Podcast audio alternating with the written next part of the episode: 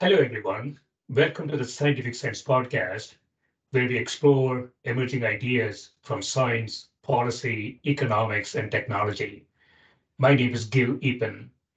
We talk with world's leading academics and experts about their recent research or general areas of topical interest.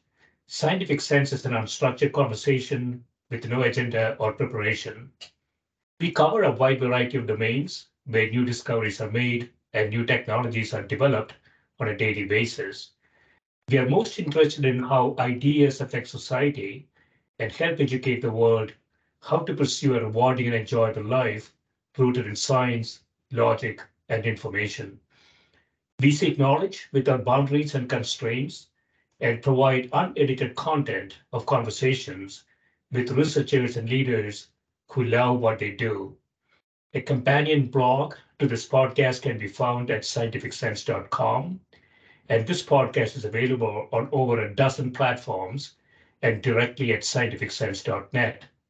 If you have suggestions for topics, guests, and other ideas, please send them to info at scientificsense.com and I can be reached at gil at eapen.info.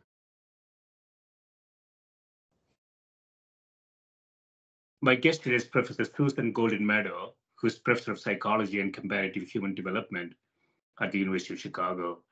Her research focuses on the basic, most basic building blocks of language and thought as they're developed in early childhood. Her research also uh, generated more broadly applicable insights into how the spontaneous gestures that learners produce that can reveal their readiness to learn language, math, and scientific concepts. Welcome, Susan. Thank you. Yeah, thanks for coming back. Um, so you have a recent book out um, entitled Thinking with Your Hands, the surprising science behind how gestures shape our thoughts.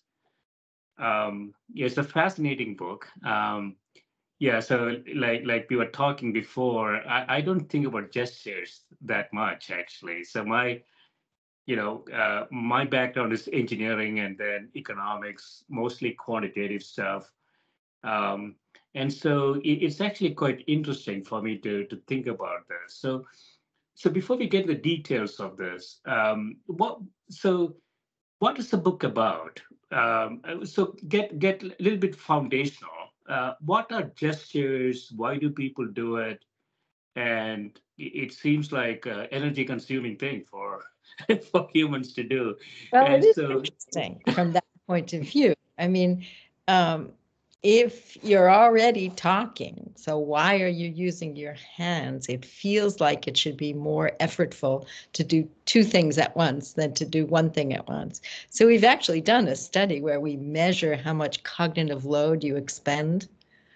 Um, and when we do that, we sort of make people either let them gesture or tell them not to gesture. And then we look at how much cognitive effort they expend. Hmm. And it turns out they expend more effort when they're not gesturing, either when we tell them to not gesture or when they choose to not gesture. Yep. Than when they gesture. So, it, despite the fact that you're doing two things at once. So, I share your intuition.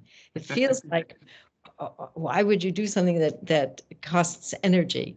But it doesn't. It's synergistic with speech um, and it doesn't cost you any energy.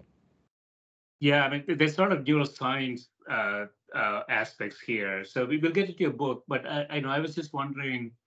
So evolutionarily, so if you sort of rewind time back, say 100,000 years, and Homo sapiens sort of started off, let's say, um, they didn't have a very articulated language, I would say. I mean, they may be making noises and stuff. Um, maybe I'm just speculating. Their gestures, uh, then, voices. Yeah, but then the gestures would have been quite important, right? So I mean, there is a you know there's a line over there, or there's a water hole over here. Could have been uh, quite a quite an important uh, thing for them to do. So gestures potentially is sort of the first communication vehicle, I would think, right, for Homo sapiens. Perhaps we don't Perhaps, know that. Yeah.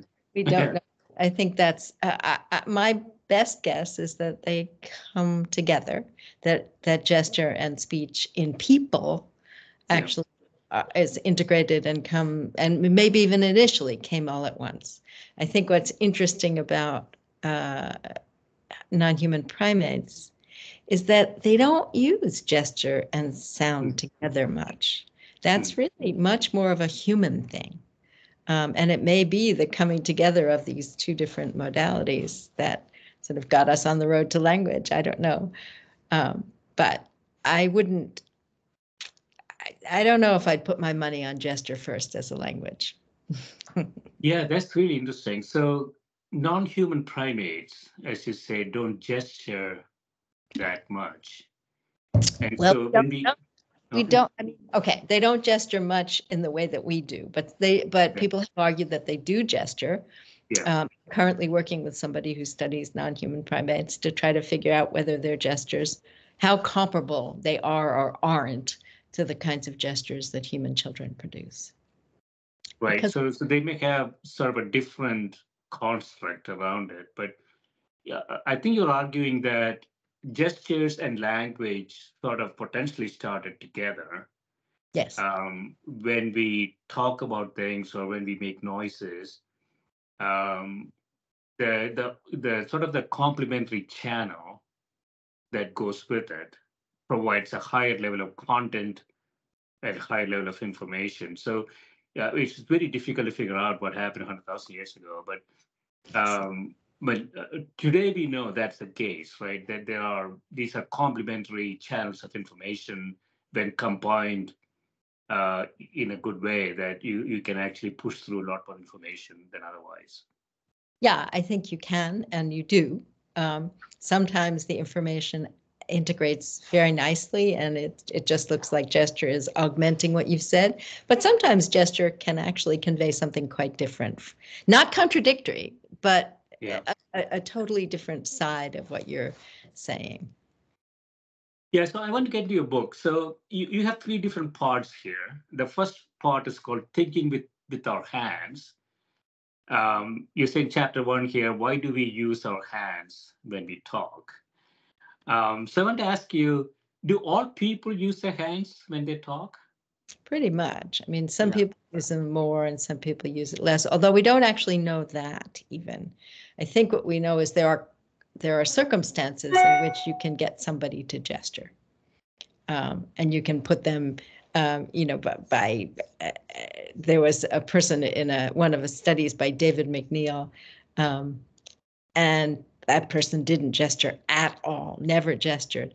So is he gave him delayed auditory feedback, you know, where Yeah. he, he would hear his speech but at a delay, and he started to gesture like crazy. So maybe, you know, you can always get somebody to gesture. You just need to have the the right circumstances. Even you, I bet we could get you to gesture. Yeah, so I don't know if this is in your research, Susan. So I was wondering, so in academics, uh, where you are at the University of Chicago, you know, the, um, when you write papers, there's sort of peer review. I mean, the, these are all sort of uh, written down stuff, Mhm, mathematics, equations, Right. um, and you don't have that person there, you know, talking about the paper. Right. So, so do we see um, less sort of gesturing in the academic arena? Uh, I'm not talking about classes. I'm not talking about you know uh, you teaching your your students, but generally, you know, sort of in the academic research arena, do we see less of it? Well, certainly in a uh, in a paper you don't see gesture, um, but in classes you see it all the time, particularly in science classes, particularly if you're looking at geoscience or physics or chemistry. Um, people, you people, I don't think a science teacher can talk about his topic, a math teacher, without using gesture. Um, and so, you know, and when academics go and give talks, they they use their hands as they unless they're reading their papers. If they're reading their paper, they won't gesture. But if they're just giving a talk, even from a PowerPoint, they're going to gesture. And I think the point you made about it being sort of static and um, it, it- there's no dynamism in a, Hmm. in a paper or in a slide typically, um, and that's what gesture does. It brings in, um, you know, if there's a relationship between two things, gesture can make that apparent. Um, if there's a transformation between one and the other, gesture can do that.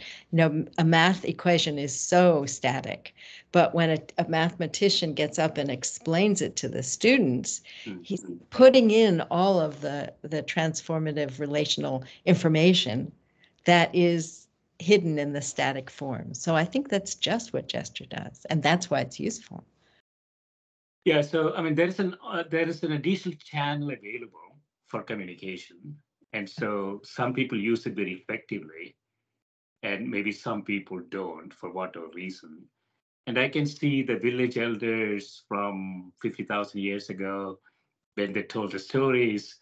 Uh, I would I would imagine they were they were very animated Right. the, Well- the gestures. Yeah. Right. That's one of the places where you really find gesture used very well. And I think you're just Yeah. right that if a um, a good storyteller will make really good use of their hands and their face and their body. That's even true of sign language storytellers. So we had a conference here once where we at, at the University of Chicago we brought in three signers who were really good storytellers and three speakers who were really good storytellers. And the way they used their bodies and talked and gestured was fantastic. It was fantastic. So i think storytellers are among the best um, of gestures but we all do it. We, we're just not quite as poetic. We all do it at some level, uh, but there is sort of a, a production and reception question here. So, you know, um, clearly teachers are always on the production side of this. Uh, they're meeting students, uh, new students every year, and they're trying to figure out how to best communicate. And the students are sort of the reception side of it. And uh, I don't know if this is in the research, uh, Susan. So, do you find any difference between introverts and extroverts in terms of? I'm, I'm thinking more about from a student perspective, how they internalize information. I, I- I've never looked at an introvert versus an extrovert. I wouldn't imagine so. I think, I, I, okay, if you talk a lot, you will gesture a lot. If you don't talk, you're not going to gesture. And I, I guess I, I want to take a little bit of issue with um, uh, putting teachers up as the producers and students up as the receivers, because what teachers do when they watch and listen to their students um, is get information from their gestures. Mhm. They may not intend to, but they get information from the students' gestures, and they can at times get information that really isn't there in the speech. So they're, in a way, they're diagnosing the child's thinking from looking at the gesture. Okay, and and uh, conversely, you know, the students are not just receiving, you know, they are producing gestures. So I think it's a two-way street, even in a classroom. Um, Yeah, it's definitely two-way street. You know, I, I went to school at University of Chicago for my business school, uh-huh. and um, in the business school, especially, it is it is always a two-way street. Um, Yeah. You know, the professor is sort of standing back and looking at all the kids and saying, "Do these you know kids really get it?" And they're asking questions. You know, uh, and so you are sort of put on the spot, Right. uh, to respond to something. Right. And then that's also kind of an interesting thing, right? So, so suppose I sit down and write a piece, you know, a blog or something. Clearly, I'm not gesturing because I'm, you know, sort of putting that in the context. Right. But in a classroom situation, suppose the professor put me on the spot, it'll be quite interesting to see how that student responds to it, right? I mean, again, there are personality issues here, I would imagine. And I, I don't know if you looked into this, Susan. So are there cultural issues that we see? You know, are people, I, I grew up in India, for example, you know, in a developing country um, where you don't really talk that much, actually. You know, you don't talk to your elders, you know. Um, And so do you see some cultural differences? Well, so there, uh, cultural differences have been reported and people believe there are cultural differences. Maybe there are. I mean, everybody believes that Italians gesture quite a lot. and gesture at all. Um, typically, though, if you look at that very hard, what you see is that what Italian has is a lot of emblems. So things like, you know, okay, uh, thumbs up and okay. And they also gesture very big. They use their bodies, whereas, you know, Northern Europeans tend to gesture small. So originally, when uh, the, the work that had been done went out and looked at Northern Europeans versus Southern Europeans and didn't find differences in rate. Now some new work is coming out that suggests there may be differences in rate, but it's it's it, it reflects sort of how they're thinking about the context and the situation. So there are cultural differences. Um, yeah. I don't know if it's in rate. There are definitely cultural differences that go along with the language you're speaking. Yeah. So the syntax of your language, the structure of your language will affect your gesture. I can give you yeah. an example. Should I give you an example? Yeah, please. Yeah. All right. So um, if you think about how you talk about manner and path, how you move across space, what's the manner in which you move across space? In English, that is um, you can you can say I I ran down the hill, okay, um, and it's all part of the one clause. And the gesture you would do would be something like this. Hmm. You would do do a running gesture and you do it as you're moving down the hill. Okay. In Turkish, you don't put manner and path together in the same clause. What you do is you put manner in one clause, uh, path in one clause, and manner in another. So you might say, "I run, I, I, I go, I go downhill. I go downhill by running. Uh, so okay. say it that way yeah. in separated clauses and you gesture it in that way. So in that sense, there are these linguistic differences that engender different gestures. Yeah, it, it, that's so interesting. So, so, so I mean, you talk about this in the book, and we'll get into it. So, there, there is sort of a gesture is the language in some way. There's a structure to it. There's a context to it. So just like the Turkish saying, you know, how how they put things together, right, is still different from Northern Europeans. And I spent some time in Milan, and I, I can see the Italians gesturing uh, all the time. Right. But I wondered, you know, if you, if you take a country like I don't know, I don't know much about South Korea, but if you take a country like Japan, yeah. Do you do you see any differences there? I mean, I'm just speculating here. I, I don't know. Well, we I haven't done studies in Japan. I have done studies in China.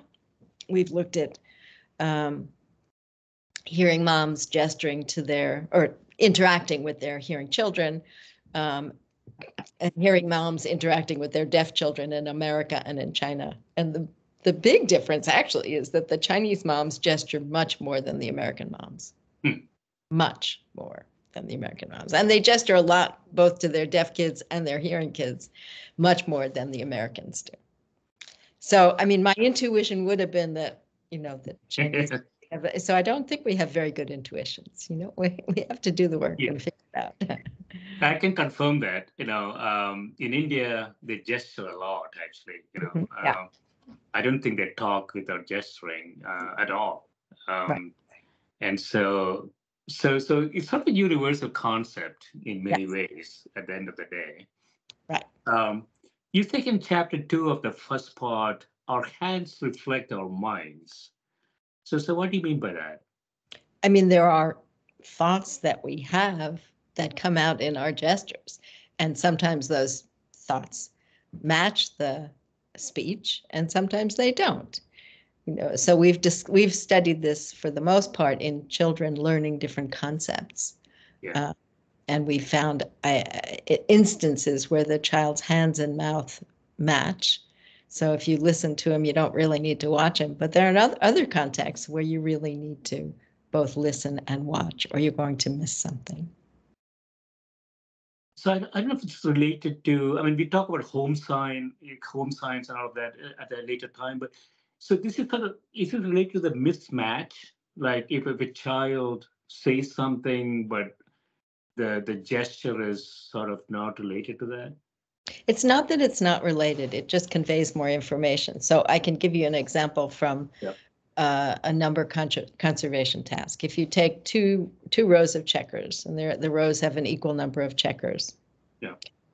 Um, and you ask the child, are the same number of checkers? And he says yes. And then you spread one of the rows out. Okay. And you ask the child again, and, and some children, non conservers, say no. At a certain age, everybody says no. Even you said no at one point. yeah, so no. But the, the issue is how do they just how do they explain that no answer? So some children will say, well, they're different because you move them and gesture moving, you know, a spreading out movement. But other children will say mm, they're different because you move them and do a gesture which sort of pairs up the gesture, the checkers in one row with the checkers in another row by doing sort of a one-to-one correspondence gesture. Mm. That didn't come out of his mouth at all. I don't even think he really knows about one-to-one correspondence, but his hands know. And so he's expressing this and his teacher will know it's on his mind if she looks at him. And it turns out that those children who express these additional ideas in gesture are more ready to take advantage of instruction Mm. than children who don't express this extra information. Mm. So these mismatchers are more likely to learn if you give them a lesson in, in uh, number conservation. Oh wow, so so fascinating. So this goes back to sort of the cognitive load question that we started with. Um, and so, without knowing anything about it, my hypothesis was that you know if you're transmitting information in two different channels, um, that's probably more costly.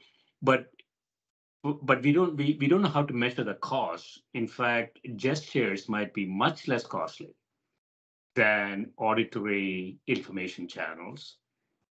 And so those who gesture could be optimizing from a cognitive cost perspective better potentially, right? Well, I think we do have some evidence that they are, right? So we have asked people to um, do a math problem and explain it.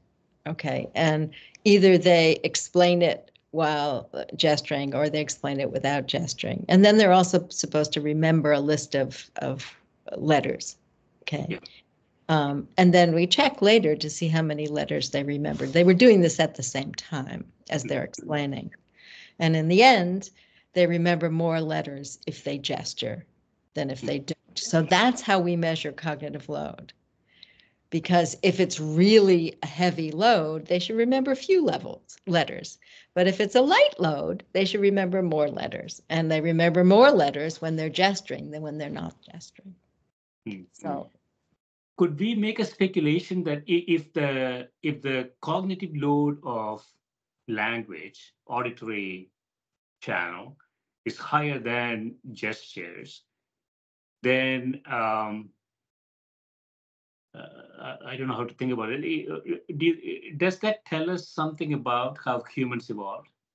I don't I don't think we can talk about the cognitive load of gesture versus Yeah. language. That doesn't feel like a sensible question to me. Um, because gesture is integrated with with speech. Uh, Okay, so sign language is a different story. Sign language is a language and it's its own story, um, right? And so you might ask whether sign language takes a is is harder, is it has more cognitive load than spoken language, but that wouldn't be an easy question to ask either. Um, and I think when you think about gesture and speech together, they're really an integrated system. And to ask about whether one has more uh, cognitive load than the other, I think it's together that they have their synergy. Yes, I remember. Um, this might be in a, in a different chapter, but so so we could measure how humans behave. Supposed to instruct them not to gesture, right? So you take an ordinary human being and you say you communicate with just language, don't gesture, and then you have an know alternative experiment where you gesture and and talk. And, and we have found some data between these two experiments, right, that we could potentially get some insights on. Well, there are things that differ. So, um, you know, you will remember things better if you gesture. You remember what you're talking about better if you Yeah. gesture than if you don't gesture. Um, you're more likely to learn if it's a, a learning task if you gesture than if you don't gesture. So, so there are many uh, advantages to doing gesture. Um, there's also a personality question here, right? So I, am going on, you know, uh, areas outside your research, but if you had siblings, uh, I'm thinking, uh, at close siblings, um, one, two, three, four year different siblings, as opposed to a single child, do they do they differ in any way from a language gesturing perspective? Well, I, I mean, there may be differences. Certainly, a single child will talk more to adults and therefore yeah. have more sophisticated language, whereas the ones who have siblings will talk to each other, and so they may, you know, I, I think gesture is very dependent on the language that it accompanies. So if they talk a lot, they may gesture a lot. If they don't talk, they won't gesture very much. So I think I have never discovered differences. I mean, their families tend to gesture or not gesture. Yeah. You know, it tends to sort of spread from mom and dad to the kids. Um, but I don't think a, a, a firstborn is different with respect to gesturing from subsequent kids, any more different than he is in language or she is in language. Yeah, so it, it sort of runs in families in some ways. We talk about Italians a little bit. Um, I know a recent, uh, very famous politician, and I have watched him quite a bit. And when his hands move side to side, both of his hands move side to side, I can predict with high probability that he's lying. It is lying. Um, and this is a politician that is actually quite easy to predict he's lying. Uh, and and it seems like all his kids do the same thing. So, so only the, lying. That's funny. Yeah. So the so gestures sort of a, a an operating system in some ways of a family, isn't it? Well, we have never really looked at gesturing within a family. This is just sort of um, an observation that people, parents who gesture a lot, tend to have kids who gesture a lot. But we haven't looked at um, commonalities across family members or how they they talk to one another. I think that would be an interesting thing to do. Uh, yeah. But I've looked more at the cognitive effects of gesture, and those are more the social in a way, sort of what what binds them as a family, um, and whether gesture is one of those binding tools. I think probably is.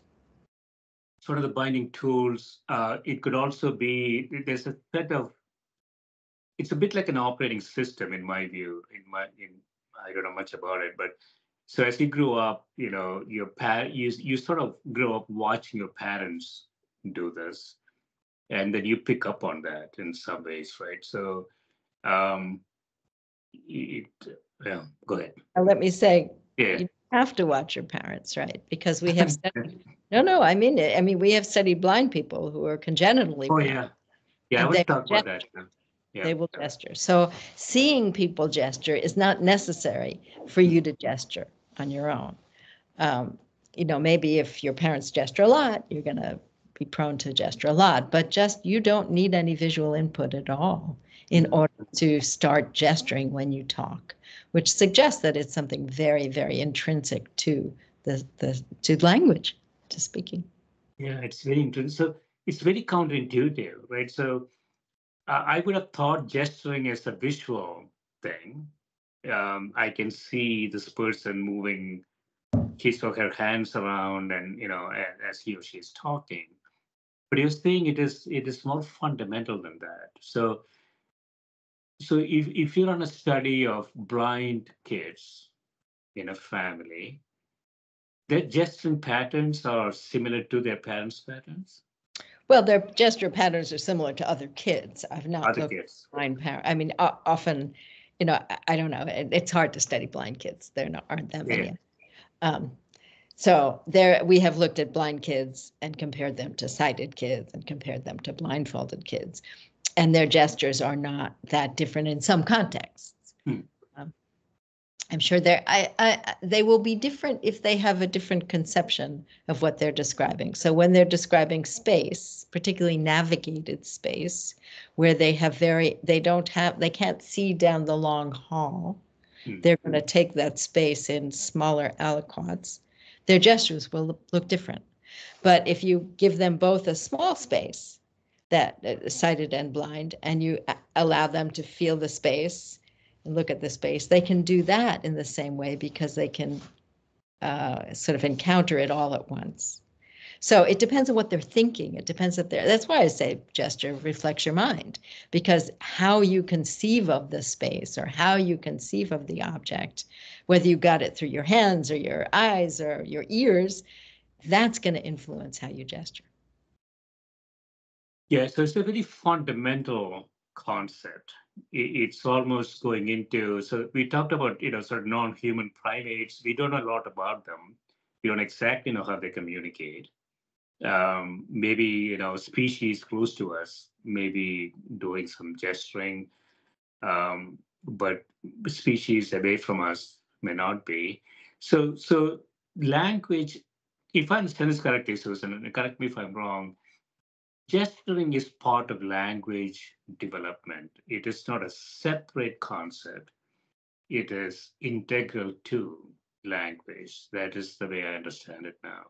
I think that's right. I think it is integral to language. And one of the reasons I firmly believe that is because, first of all, we haven't found a culture yet where people don't gesture.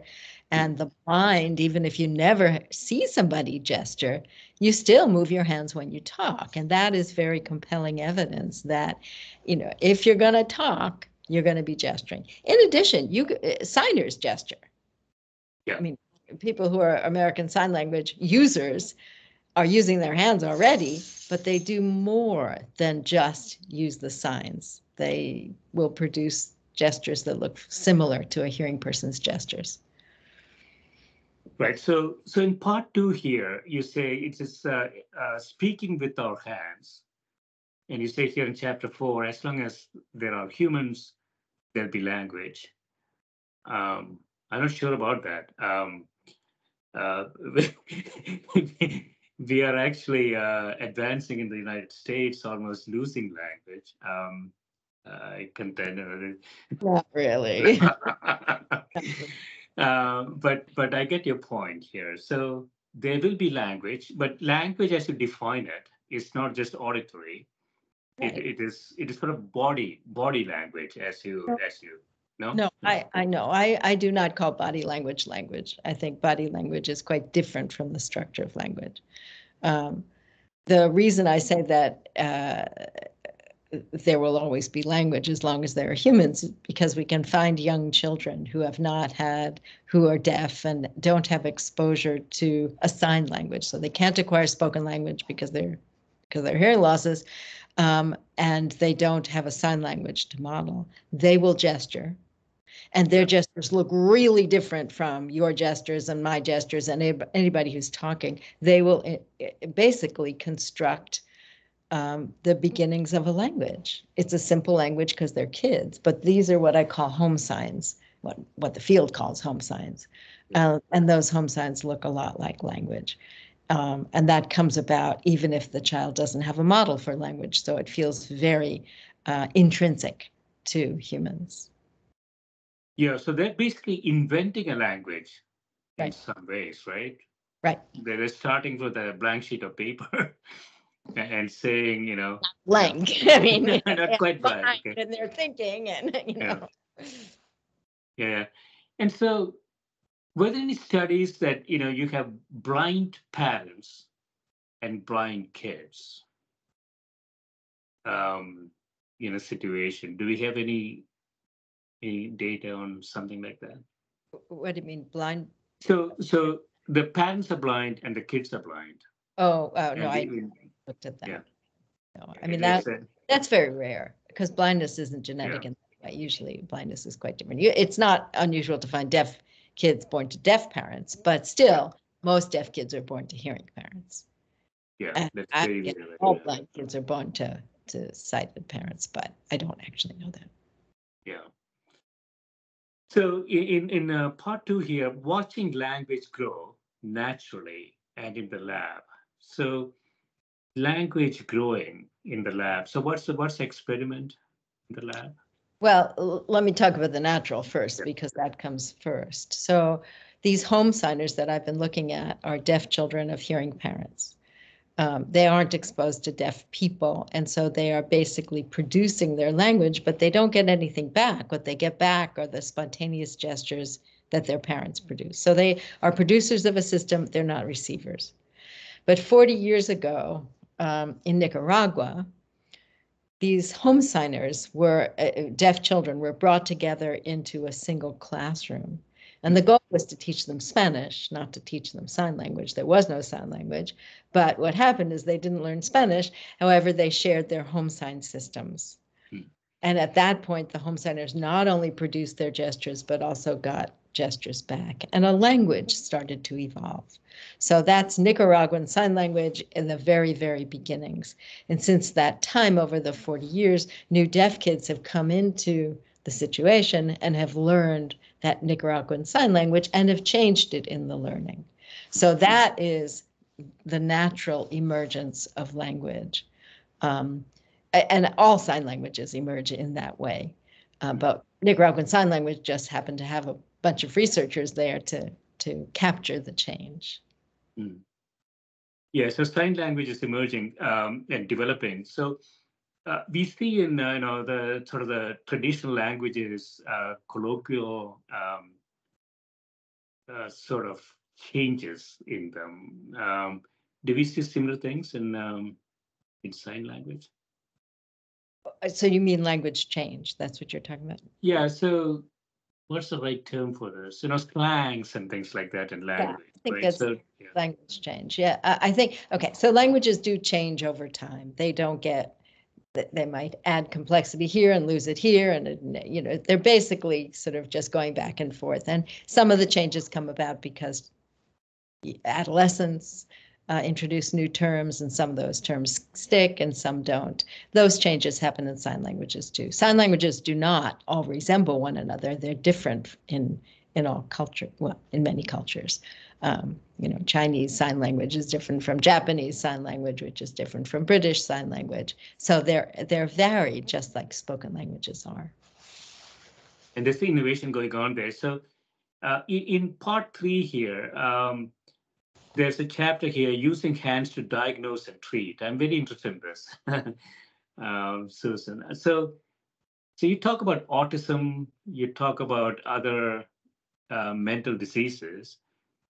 And uh, if I understand this correctly, you're saying this is another way we could diagnose some of these diseases, right? Um, the ability to um, uh, to both use and uh, consume signs. Well, this is gestures. I mean, what we found. Yes, yes, yes. Uh, uh, we were looking at brain injured children um, a group of them who were all at the low level with respect to word production. So they were not within the typical range for word production. But half of them actually gestured just like typically developing children, hmm. and half didn't.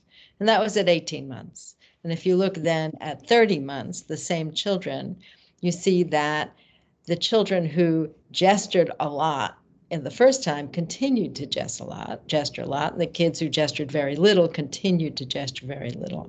But the difference came with the word learning. So the children who did not gesture stayed at the bottom of the pack and did never uh, really developed words at the typical rate, whereas the children who gestured did. So by 30 months, they were in the normal range for both gesture and speech. So if you were looking at gesture, you would be able to diagnose and figure out which kids needed the intervention to move into the typical range and which kids did not. So we. Sorry, go ahead. Sorry. No, it's just, it, I think it's a really interesting tool that yeah. clinicians, and frankly, I think good clinicians use that tool all the time. They just don't always realize what they're using when they say this kid is, you know, having problems. Yes, so interesting. So, you know, I mean, maybe the first 12 to 18 months, uh, kids don't have language, uh, but they are gesturing. And so this is sort of an early diagnostic tool that we could yes. Right? I mean, this is before the children are really, you know, they're doing not doing well in language, but it's well before they're going to to really be. You wouldn't say, you know, this kid needs and needs instruction and this one doesn't. You would never know that unless you looked at their gestures. But more, more fundamentally, um, I mean, we, we I sort of know how adults gesture, but mm-hmm. I don't know. My my daughter's an OBGYN, so I have to ask her. But I don't know how kids um, gesture. Is there a difference? Well, I think that at the very early stages, there is a difference. So that when children use their gestures, they often use them as as words. You know, certainly when they're very little and they can't talk, they point a lot. But you know, a child might point at a cup and say "mommy," hmm. You know, and that's really a little sentence because the child is not calling his mother a cup. He's it's mommy's cup. Um, but the the gesture is, is is functioning as a word, and we don't we can do that, but we don't do that as much. We use our gestures to sort of at a different level. It's more at a discourse level, and we capture bigger ideas. And I think somewhere between you know the beginning of speech and maybe five or six, children's gestures change, so they start using their gestures at a discourse level as well, and they look like adults. like adults, and it's all downhill from there. Um, so, yeah, so so that that sort of proves the idea that gestures or the gesture construct is a language. Uh, it develops. Uh, you try some things and you learn from it, and then you develop it into more sophisticated ways uh, to to gesture. Um, and so it is truly a language, isn't it? I mean, it, it, there's really no difference. Well, it depends what you mean by language. I think that sign language is no different from spoken language. Yeah. I mean, it's in a different modality, but it has the same discrete categories. It's, I mean, there are differences, of course, but it's hierarchically organized. You have discourse and sentences and words and, you know, smaller units. Uh, but gesture is quite different from a language. It is mm-hmm. not hierarchically structured. It's probably flat. Um, mm. it doesn't have standards of form. You know, you can do a gesture that looks a little weird, but people don't say, oh, you gestured that wrong, unless you're doing an emblem, unless you're doing something like thumbs up, or, you know, if I do this for okay, that isn't good. If I put my think, uh, pinky and thumb together, that doesn't mean okay. It doesn't mean anything. You know, that's yeah. weird. So those have a standard of form, but the gestures that we spontaneously produce don't have a standard of form. And if I want to talk about a cat going up the pipe, I can do it with my uh, finger pointing up, or I can t- do it with a C hand going up, or I can do it with my whole hand going up. There's no particular, I mean, it may be meaningful yeah. which hand shape I choose, but there is no, you're not going to say to me, uh, wrong hand shape. That was a bad gesture.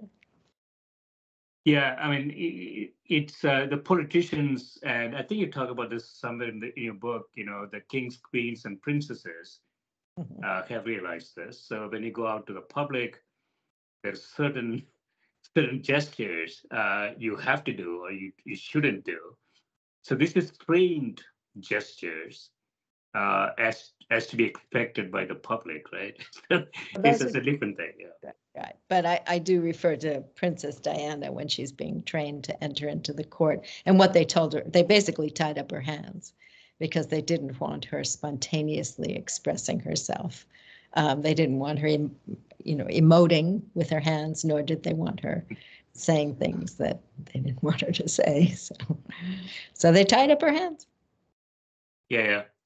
So that's that's training. Um, so, so I just want to go back and touch on the diagnosis part uh, a little bit more. So, clearly, um, before babies pick up language, there is information there that physicians could use to diagnose and, as you say, intervene potentially in a beneficial way. Um, and it's not just in the first 12 months, isn't it? I mean, it, it, it could be sort of the first five years of a baby's progression that we could actually utilize as alternative diagnostic modality to, to help kids. Well, I think you know gesture does often precede and predict the next stage in language acquisition. And if you're not seeing your, eh, you know, if you can look for it, and if you're not seeing it, maybe you would want to get some help from, uh, you know, an, somebody who can intervene and instruct the child. But I think gesture does precede and predict the next stage in language learning. And um, if kids are going off that trajectory, I think we want to know that. Yeah, I mean, so the downside obviously is, you know, do we have an intervention? Um, I, I suppose. I think they do. Yeah, I think they, they do. I have a, a, former student, Jana Iverson, who's in in Boston now, who has studied the gestures of autistic kids and of Down syndrome kids and Williams syndrome kids, and just to see eh, how they are different, uh, if they're different, how parents gesture to them, do the parents' gestures help? I mean, it's it's a world out there. It's a, it's definitely used to um, for conversation and communication in these children. Yeah, and these uh, issues are increasing. So it's you know I didn't know about Williamson's um, uh, syndrome. I just looked at looked it up on Google uh, after I you know uh, read your book, and um, I kn- I knew about Down syndrome. So all yeah. this um, all these issues are sort of increasing so there is a there's sort of an interesting thing to think about here from a diagnostic perspective. In the first six to 18 months, can we deploy some techniques that could actually have an earlier diagnosis, earlier intervention, whatever that is? Um, it's not trivial, right? I mean, it's just a it's a high percentage of the population anymore. Well, I I think it, good speech therapists and doctors have been using gesture for years. Yeah. So I think when they have an intuition that this child needs help, they're basing that intuition on gesture. So what we have to do is is uh, try to formalize it a bit so that people who are maybe not so intuitive can also use it. Right. But, right. Yeah. And so, so in conclusion, um, Susan, so uh, this is such a fascinating topic. I, I don't know much about it, but it is. It seems like uh, it's opening up a channel of communication, and right. humans have always had it. Yep. Uh, we don't know much about non-human primates, but they may have some some number of them, maybe using it as well. And um, it it is as you say, it's an integrated um, language process so it's not, it cannot be really separated. We talked about the cognitive load issue. It's not like, you know, when you move your hands, you know, your brain is thinking, oh, you know, I, I have to get more calories you know, uh, to do this. Um, in fact, it could be the other way around, actually. So if you're sort of sitting still and just talking, the brain is sort of compensating for it in some ways, and that may take more energy than otherwise. And so so what's our, sort of the latest understanding? Uh, so after having done a lot of research in this area, Susan, so what would you what would you say? Um, how how do we use this knowledge in you know for societal benefit? Let me put it that way. Well, I, I mean, the last part of the book goes through three areas in which I think we can use the knowledge about gesture. One is parenting. Uh, the other is, as you talked about diagnosis in a clinical setting, and the third is in an educational setting. Uh, but I, I, think actually we should be more attentive to gesture in all settings. Um, I give some examples in a courtroom where the gestures are very important because you can mislead with gesture mm. inadvertently or on purpose. You know, I mean, I don't know whether what lawyers think hard about their gestures, but um, we have an example where we we did a study where we brought a, a musician into a classroom, so we knew exactly what the musician did. We videotaped him, and then we interviewed children about that musician. Um, and if you're interviewing somebody, you're you really shouldn't ask targeted questions, misleading questions. You should ask open-ended questions. So rather than say what color was the hat he was was he wearing, what color was the hat he was wearing, right? You would say, what else was he wearing? And not mention a hat at all. Okay. So what we did was we asked targeted questions. Some of them, you know, what color was the hat he was wearing? But we also asked open-ended questions. What else was he wearing, along with a hat gesture? Hmm. And when you ask that question with a hat gesture, you get just as many hats as you get when you say what color was the hat he was wearing. So that adding gesture to even the best question in the world misleads. Yeah. I mean, that guy wasn't wearing a hat. There was no hat there. right. Yeah, so, I mean, you, you talk about the legal things here. That, that's very, really interesting for me. So, I mean, we are going through an election cycle here. We have the Supreme Court uh, dabbling on a lot of interesting questions. Um, when the briefs come out, I'm not a lawyer. I don't know much about how, how this thing works, but um, you see, you know, it's all text, right? It's it's sort of an analytical Einstein Maxwell equation paper. uh, and there is no additional context there. Um, and so that's that's a problem for the legal profession, isn't it? Well, I think there is information that is being yeah. Produced, entered into the conversation, and not written down. So if you know, the lawyer says, what else was he wearing and does a hat gesture, he's going to sort of bias his witness to, to start talking about hats, even though he never mentioned hats and hats won't be on the transcript. Then, and it, and it works the other way. If, if the, the lawyer says to a child, um, what else was he wearing? And the child says nothing, but does a, a sort of a, an eyeglasses gesture, holds up to his eyes, doesn't say anything. So it won't be on the transcript. The lawyer's next statement, oh, was he wearing glasses? It sounds like the lawyer has introduced that topic when in fact it was the child. So I think at moments when new bits of information are introduced into a trial or a, a, a, you know a testimony that may be the place to go and check the the video and make sure that it was introduced by the person the transcript says it was introduced by. Yes, so, so what you're arguing, if I understand correctly, Susan, is that um, when the justices go back and make a decision, they should not be just reading text, they should be watching videos. Well, I've thought um, a lot about this because you can't watch the videos for all of the, you know, uh, of the whole testimony. That's too much. So uh, when I think that the places. Oh, these guys are getting paid a lot of money. They have a lot of time. No, I'm just. Well, that may be okay, but if they want to be more targeted, what they can do is look at the moments when new information is being introduced on the transcript, and then go check the video there. Yeah you know because i'm trying to think about you cannot say to somebody oh look at the entire video of the trans of the, the the the eyewitness testimony. It's just it's it's overwhelming. Hmm. so i've thought a, a, lot about where you could be how you could be more targeted and it could be more useful. So that would be my suggestion. So you, your suggestion would be so you look at the transcript and you say you know uh, at 1330 there is a piece of information here that I don't quite understand. So I can go look from 1330 to 1430. I can see. Right. So at that moment, the child sort of tells you that the person who attacked him was wearing a hat. Yeah.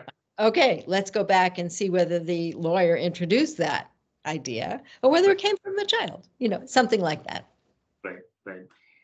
On the other hand, though, you know, I mean, watching a video is almost as time consuming or as time consuming as reading a transcript. I mean, these legal transcripts are quite long.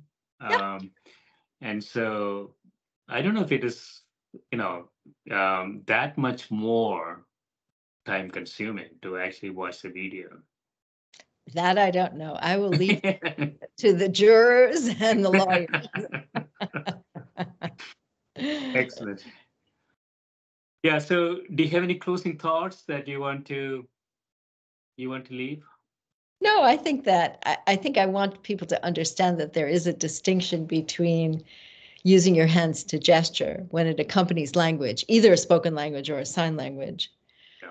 Right. And using your hands to sort of take over the full role of language, and that's home sign and sign language. Um, so your hands can be language or can go along with language. And when it goes along with language, it tells us a lot about when we're thinking. When it is language, it does what language does, and it does it well. So, Yeah, so I I just thought about something that I want to ask you. So, just like a deaf person, there could be people out there who don't actually internalize um, gestures. Uh, I, I'm just speculating here. Um, they're mean, just people cued who in. don't- who see them but don't un- understand them. uh, they they may not be really cued into them. So you know, so for instance, and I, I was saying, you know, I I just I, I just learned from auditory information, and there could be people out there who are they, they are in some sense gesture deaf. Um, I'm just speculating, completely speculating. I have no data on this Right. um, they, I- suspect that people like that. Like, so, so if you go out to them and you talk to them and you say, you know, whatever you want to say, they're just taking one channel in. So it all depends on what you actually said, nothing else. Uh, I suspect that people like that out there. I don't know. I bet you're watching my gestures. I'm gonna. I, I'll do a little study on you sometime. We'll, we'll check it out. no, I'm, I'm not. I'm not saying I'm like that. Yeah, There's a saying they could be. gesture. You just did one. Excellent. Yeah. Thanks so much for coming back. Sure, it was a pleasure. Thank you. Thanks for having me.